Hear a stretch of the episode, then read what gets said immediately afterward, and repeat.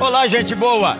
Quem fala aqui é o pastor Jeremias Pereira, da oitava Igreja Presbiteriana de Belo Horizonte. Você que está aí me escutando agora ouvirá uma mensagem substância da palavra de Deus. Vai ser uma bênção para o seu coração. Estamos orando para que você seja edificado e para que você tenha um renovo na sua fé e na sua caminhada junto com o nosso Senhor Jesus Cristo. Deus o abençoe e guarde, em nome de Jesus. Meu irmão e minha irmã, como diz nosso pastor Jeremias, nós temos morado neste texto por esses dias.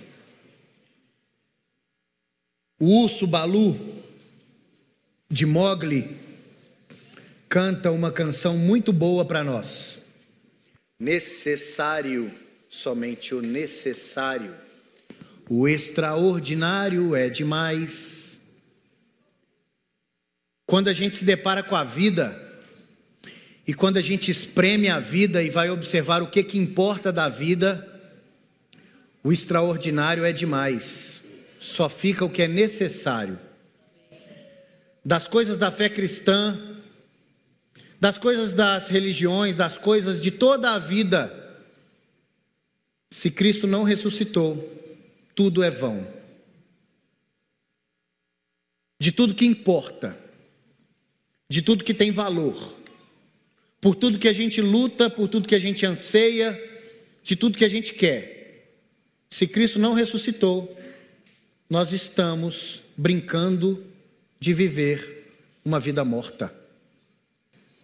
Portanto, eu quero que ao ler a gente preste muita atenção. Nós vamos ler até o 11 do capítulo 15 e observemos o que Paulo diz nesse texto. Irmãos, venho lembrar-vos o evangelho que vos anunciei, o qual recebestes e no qual ainda perseverais. Por ele também sois salvos se retiverdes a palavra tal como vou-la preguei a menos que tenhais crido em vão. Antes de tudo, vos entreguei o que também recebi: que Cristo morreu pelos nossos pecados, segundo as Escrituras, e foi sepultado e ressuscitou ao terceiro dia, segundo as Escrituras. E apareceu a Cefas e depois aos doze. Depois foi visto por mais de quinhentos irmãos de uma só vez, dos quais a maioria sobrevive até agora, porém alguns já dormem. Depois foi visto por Tiago, mais tarde por todos os apóstolos. E afinal, depois de todos, foi visto também por mim, como por um nascido fora de tempo, porque eu sou o menor dos apóstolos, que mesmo não sou digno de ser chamado apóstolo, pois persegui a igreja de Deus. Mas, pela graça de Deus, sou o que sou, e a sua graça que me foi concedida não se tornou vã. Antes trabalhei muito mais do que todos eles, todavia não eu mas a graça de Deus comigo. Portanto, seja eu ou sejam eles, assim pregamos e assim crestes. Vamos orar? Pai, obrigado por tua palavra que é luz, é vida, é salvação. Obrigado pela igreja cheia. Obrigado pelos irmãos em casa que acompanham conosco. Obrigado porque o Senhor faz coisas muito maiores do que nós mesmos. Obrigado por anos de ministério da oitava igreja, do nosso pastor e desse conselho. Obrigado pela história da nossa igreja, mas nós pedimos que o Senhor nos leve além, que avancemos no ministério, ó Deus, em nome de Jesus. Amém. Nada mais importa do que a ressurreição de Jesus. Nada mais. Todo o resto da vida que a gente centraliza a nossa história é só menos, é de menor valor do que a ressurreição de Jesus, óbvio. Se Jesus não ressuscitou, é vã a nossa fé. Se Jesus não ressuscitou, o que, que a gente está fazendo aqui? A gente está brincando de auditório. Se Jesus não ressuscitou, a história humana é só dor. E já é muita dor. Sem a possibilidade de ressurreição, tudo na vida é vão. Se Deus não tivesse dado ao homem a possibilidade de ressuscitar, de sair do estado de morte, a gente ia viver para quê? Por mais anos que tivéssemos. Mil anos. 900 anos.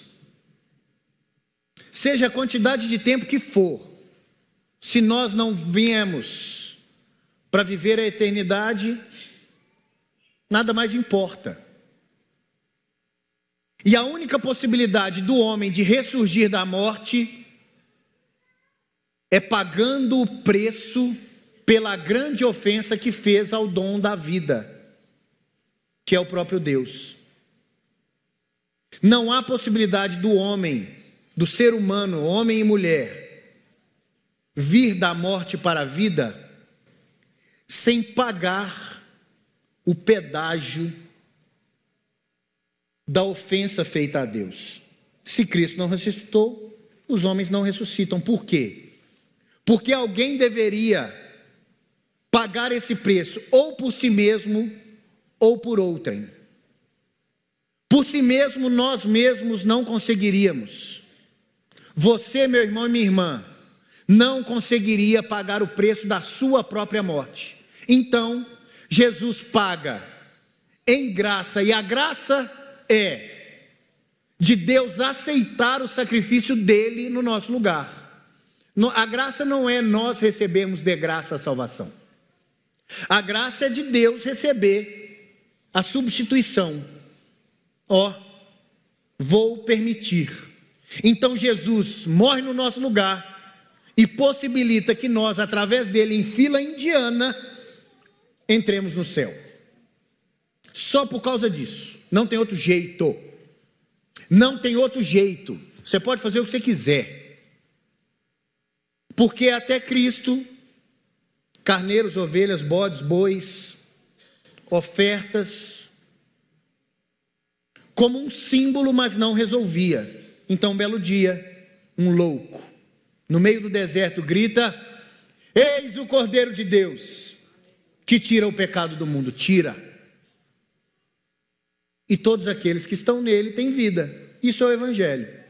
Se não for isso, se não houver a ressurreição, a gente vai viver para quê? Para quê? Porque se não houver ressurreição, eu quero morrer agora. Ou melhor, se não houver ressurreição, pode cair um raio em todo mundo aqui agora, junto, para a gente morrer de mão dada. Não é? Qual valor tem a vida? Se a gente viver essa vida, esse pedaço, sem a possibilidade de ressurgir e viver eternamente algo melhor do que isso aqui agora, a vida não tem valor em si. Porque o ser humano perdeu, logo no início, toda a possibilidade de viver coisa boa. Toda a possibilidade. E aí eu te digo: essa vida não é boa. Por mais que cantem, e vida boa não é boa. Me perdoe o pessimismo. Me perdoe eu ser um coach desmotivacional. Deixa eu te falar uma coisa: essa vida é péssima. É péssima. E se você ama a sua vida nesse mundo, tá ruim. Porque Jesus nos diz no capítulo 12: se você quer preservar a sua vida, você odeia a sua vida neste mundo, foi Jesus que nos falou. Se você está amando a vida nesse mundo, você está amando muito pouco. O que, que você está amando? Olha, enrolado de presunto e mussarela na estrada é muito bom. Camarão, camarão é muito bom. Camarão é uma barata do mar, mas é muito bom. Não é? Tem coisa muito boa. Danete. Danete é muito bom. Não é? Yakut. Muito bom. Café com leite. Café com leite é o néctar. É muito bom. Só que, das coisas boas da vida, olha, é muito pouco. E me perdoe a melancolia. Essa vida não é boa. E não foi eu que falei. Foi Jesus que falou que a gente precisa de odiar essa vida no mundo. Mas de qual maneira? Sabendo que há algo projetado para nós além, e é por isso que a gente deseja o supremo bem, a suprema verdade, a suprema vida, porque nós fomos destituídos dela. Nós perdemos isso. Porque por mais atleta que você seja, os seus moedores vão balançar. Porque por mais abastado que você seja, vai chegar uma hora que valor diário de CTI não vai resolver a sua penúria. Por mais dinheiro que você tenha, ou posses que você tenha, não vai resolver, a escara vai dar. Por mais cabeludo que você seja, seu cabelo vai cair. Vai. E uma hora sua testa vai brilhar. Vai. O bumbum do macaco aqui, ó, vai aparecer. Não tem jeito. Por mais bela, jovial e esticada que você seja, não adianta. Vai sobrar pele. E se você cair na bobagem dessas mulheres pós-modernas, de se esticar, você vai ficar parecendo um chinelo. Não é? Você pode fazer uma chuquinha de pele aqui atrás e puxar, esticar. E ficar igual a Hebe Camargo. Não adianta. Não adianta. É uma contagem de um relógio que bate um tic-tac, que nos dá medo. Nos dá medo. E em muitos, cada dia que passa, e vindo a morte, e vindo o fim da vida, se cai em desespero, mas não pode ser assim para nós. Porque o passar de vida para nós deve ser de alegria, de maturidade, de saber que quanto mais a gente avança, mais perto de Jesus a gente está. Me perdoe a melancolia, mas são muitas aflições. Jesus falou, a gente ia ter. Dores, doenças, que vida é essa? Eu acabo de orar com a menininha que a mãe, muito preocupada, veio falar comigo e ela falou que não gosta de Deus. Por que, você não gosta de Deus? Porque Deus não resolveu a briga do meu pai e da minha mãe. Por que, que você não gosta de Deus? Porque todo dia eu acordo com dor. E Deus não tirou minha dor.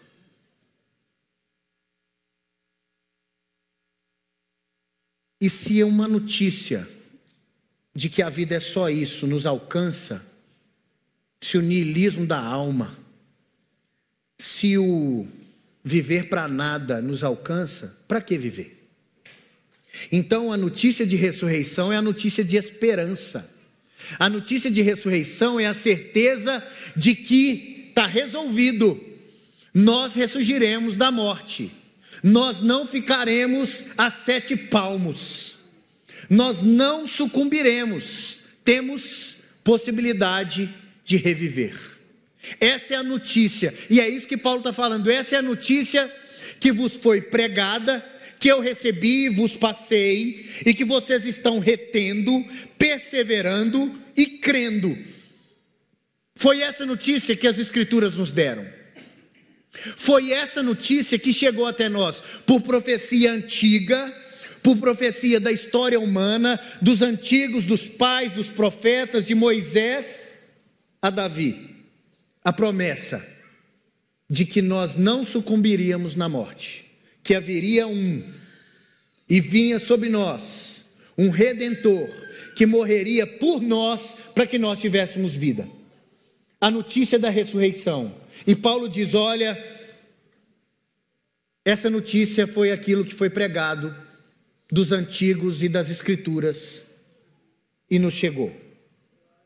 E a notícia rei, da ressurreição não foi só notícia, foi fato. Pedro viu. Sabem, Pedro, o grande, o Pedro, o que muitos citam como se fosse um fundador da igreja. Pedra. Só que essa pedra Logo no mesmo texto, onde se fundam que a igreja é fundamentada em Cristo, ele mesmo, o Cristo, fala que Pedro foi pedra de tropeço. Então, em que pedra a igreja está fundamentada?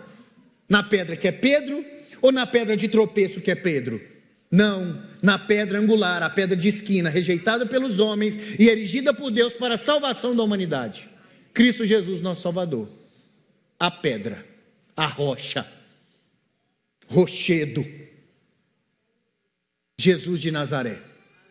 Então, de Pedro para doze, doze dos doze.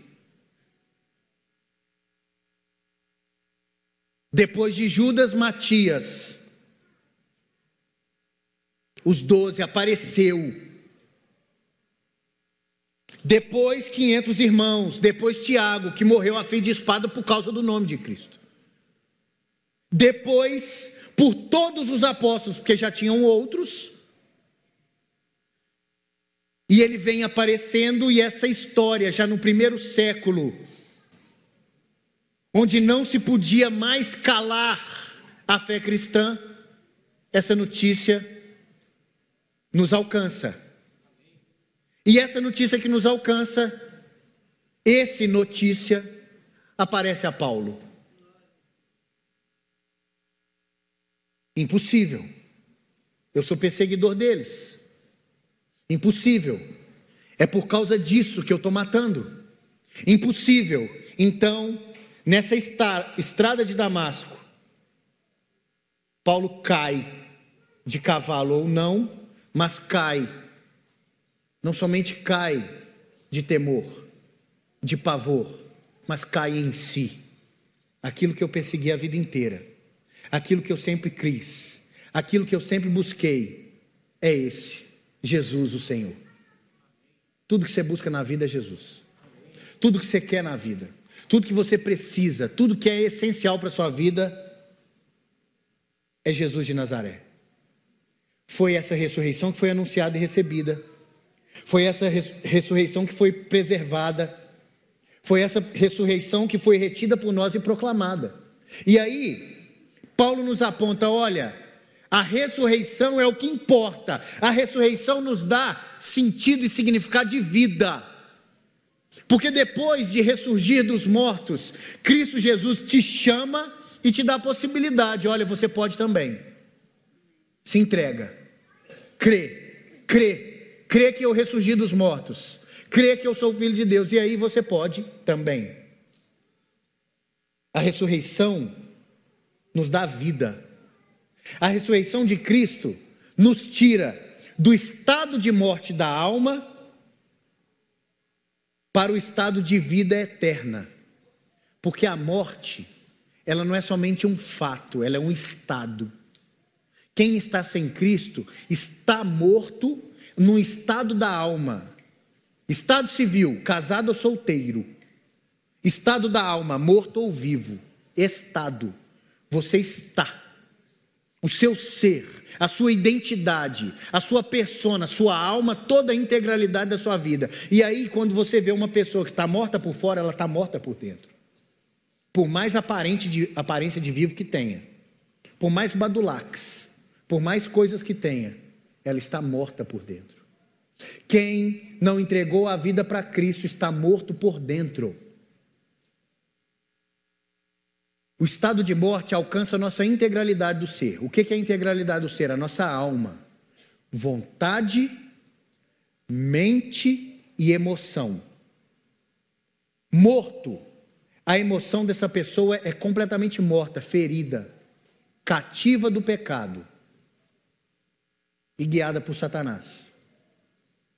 A mente depravada, a mente caída, não produz, não faz o bem, não diz, não faz boas obras. E a vontade, a vontade cativa da própria alma, o ser humano pleno em si mesmo, terrível. Então, em Deus, uma vez tirado do estado de morte para a vida, seus sentimentos são reequilibrados as suas vontades são reorientadas pelo Espírito Santo. e a sua mente começa a viver livre das amarras do diabo.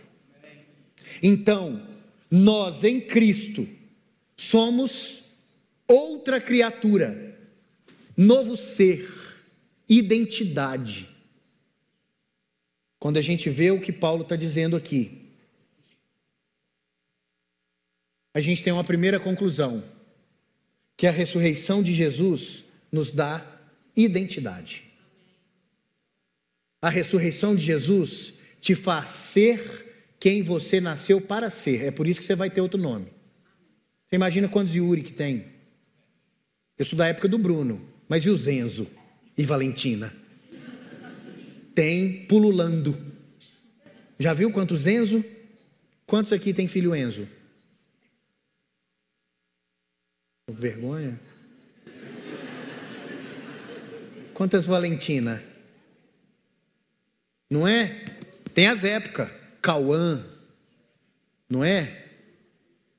Por aí vai. Vitória. Noa, Noa, Noa, agora está na moda. E aí de você colocar nome de velho em criança. Porque é muito bom quando é pequenininho. Mas quando tem 15 anos, terrível. Seu filho tem nome de velho? Como que ele chama? Joaquim. é, é bom para você. vai ser o eterno Kim. Seu nome vai ser José. Se não quiser, vai apanhar. Zé sim, mamãe. Joaquim. É, mas é bonito. Para 80 anos de idade. Não, é lindo. Joaquim é nome de rico, tá? É. A ressurreição de Jesus nos dá identidade plena. Te fala quem você é. É, porque tem Joaquim, tem Bruno, tem Yuri, tem, mas tem você. Quem você é. E Deus não tem crise de criatividade. Sabe?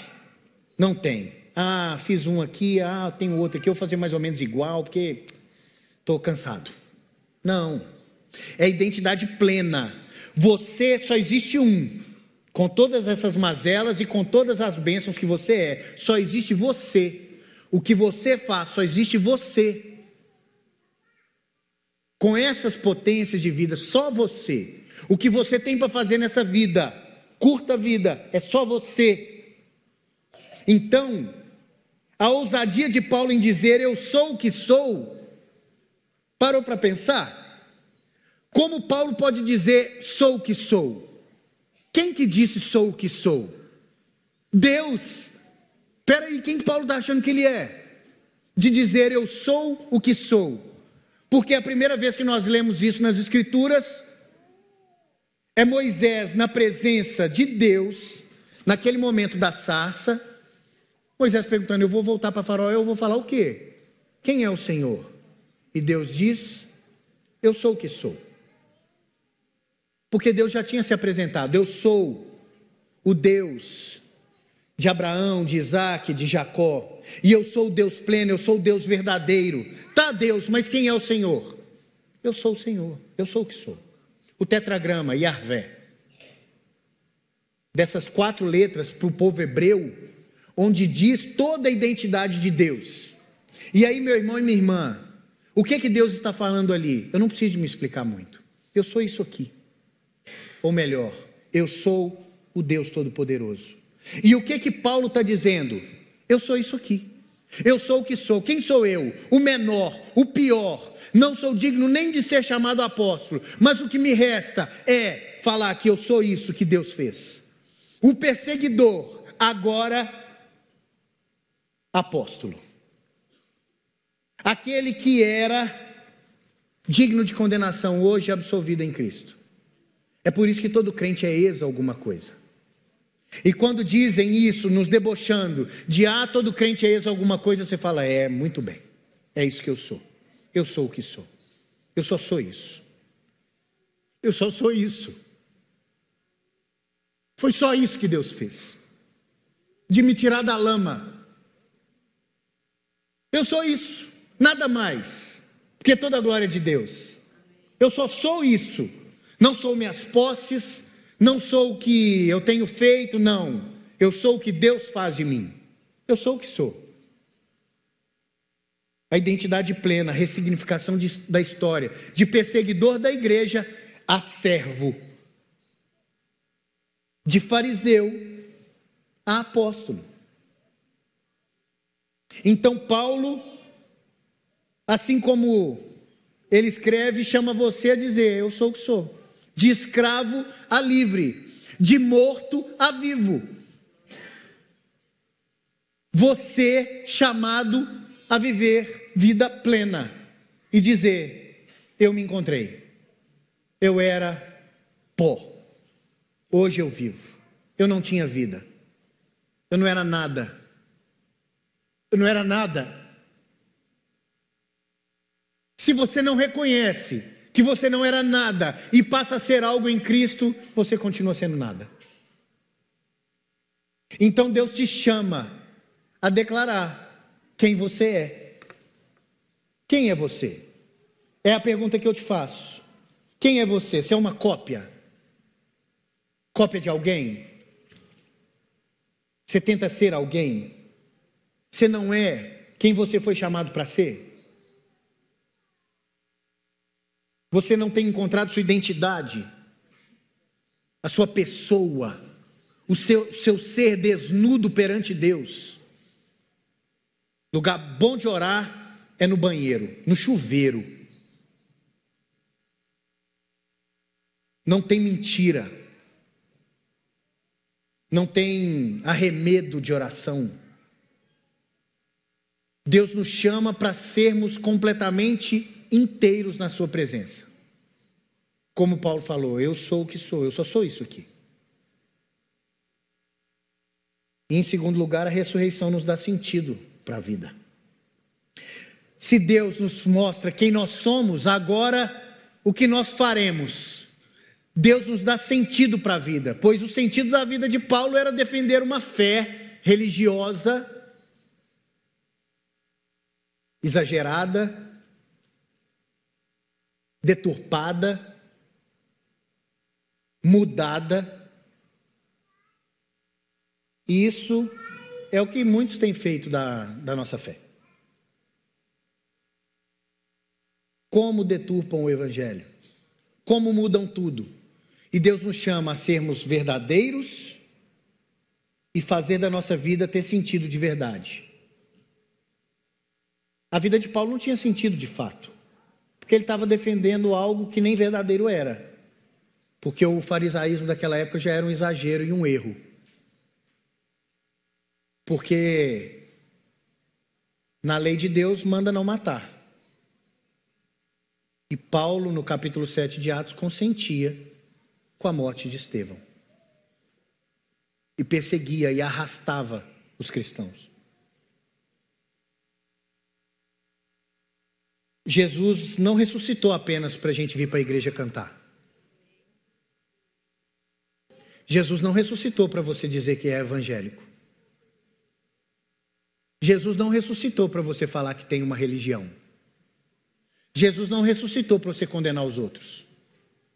Jesus não ressuscitou para a gente brincar de igreja enquanto a nave não sobe. Jesus não ressuscitou para a gente ficar vindo e voltando do culto e sair tudo do mesmo jeito e viver a vida assim.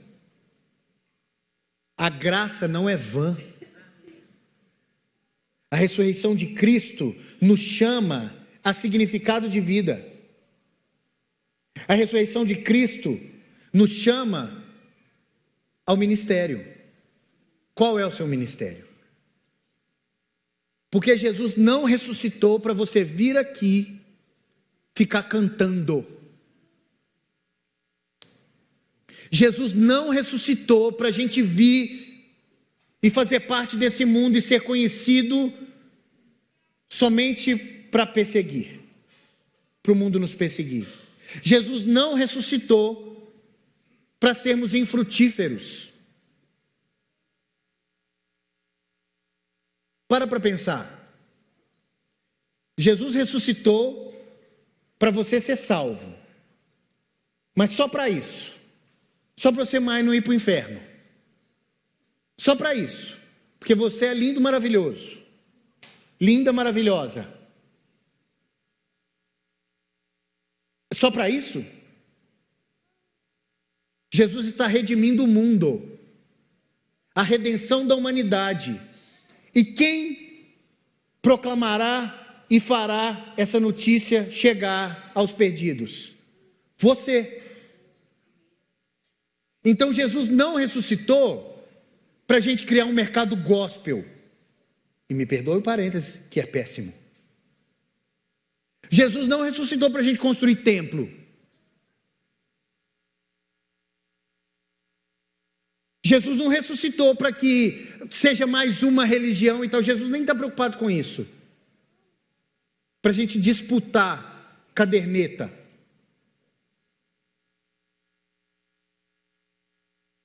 Foi para o ministério que o Senhor nos ressuscitou. Enquanto estivermos aqui. Foi para um fim operoso para que a igreja de Cristo, como baluarte, como retentora dessa verdade, leve essa verdade e você, sendo transformado, transforme pessoas. Foi para isso. Ou foi para simplesmente você ter jargões evangélicos? Está amarrado. Glória a Deus. Ou para você colocar um adesivo no seu carro ou para você ser um chato. Jesus não ressuscitou para isso, para essa grande brincadeira de religião, uma coisa muito séria, muito profunda. O mundo está em colapso. Eu vi, não sei se é fake news, eu não acredito em mais nada. Mas falaram que possivelmente haverá uma guerra dos Estados Unidos com a China em 2025. De qualquer maneira, eu já estou aprendendo mandarim, né? Para, de alguma maneira, eu poder comprar comida. O mundo está em colapso. Os adolescentes estão perdidos, as crianças estão sofrendo muito. O mundo vive uma grande hipocrisia. Há pouco estávamos aqui de máscara. Está todo mundo aí preocupado com isso, com aquilo. Vai ferver esse carnaval. E a DST e AIDS vai espalhar mais do que o Covid. Esse é o mundo que a gente vive. Pessoas estão se mutilando. Pessoas estão enfurnadas em pornografia e o mercado da pornografia é boa parte da economia desse mundo. A América Latina inteira está afundada no tráfico de drogas. É por isso que a política caminha desse jeito. Tráfico humano, prostituição infantil, pedofilia. E Jesus ressuscitou para a gente ficar vindo salvar a própria pele. Não é isso. Crianças sem pai e mãe, casais se separando e falando que não tudo bem, é isso mesmo. Famílias destruídas, crentes que professam a fé em Cristo, afundados numa vida que não honra ninguém. A ressurreição de Cristo nos dá nova identidade nos chama a viver uma nova vida. Nele, de fato, nós não podemos caminhar com todo esse rancor enquanto crentes, com toda essa vida ludibriada, fazendo congressos e fazendo coisas com a igreja que nunca darão fruto nenhum. Nenhum palestras, reuniões, que nunca terão propósito algum senão uns e outros se levantarem como salvador de nada. O Senhor nos chama, como igreja, a pegar as fezes com a mão e você sair do seu conforto farisaico, benjamínico, de cidadania romana e ser perseguido, preso e morto por Roma. O Senhor nos chamou para isso. Em sair dos nossos tabernáculos, erigidos por nós para nos proteger e ir aonde ninguém vai. As escolas precisam de capelães. Esse mundo precisa de pregadores. Nós precisamos de sair desse banco que é muito bom e sentar aqui só de vez em quando para cantar e para descansar um pouquinho e para saber que Deus nos enche todo dia. Foi para isso. A igreja é o alvo desse derramamento de graça, porque a graça é operosa, ela não é vã. Você é dona de casa e pregadora. Você é motorista e evangelista. Você é médico e curador de almas. Você é empresário e intercessor. Você é professora e professora. Você é pastor e pastor de fato. Você é diácono mas servo. Você é membro da igreja de Cristo e certamente tem um ministério para executar. Para que tudo isso? Qual que é o motivo disso tudo?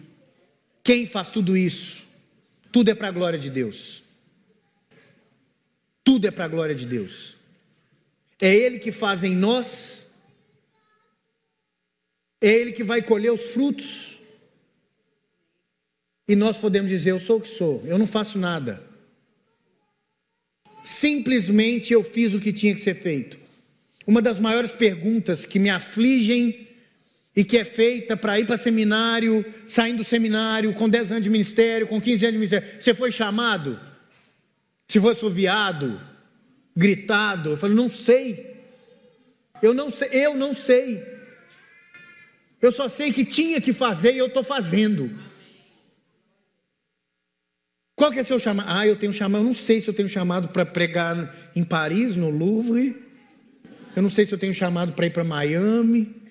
Ah, estou com dúvida. Faz o que tem que fazer. Faz o que tem que fazer. E aí, Deus me colocou para eu ser pastor. E você é o quê? É pregador, é pregadora. Que eu sou pastor só em momentos de luxo. Em outros momentos eu limpo banheiro, eu pego criança com a fralda cheia, eu limpo meleca.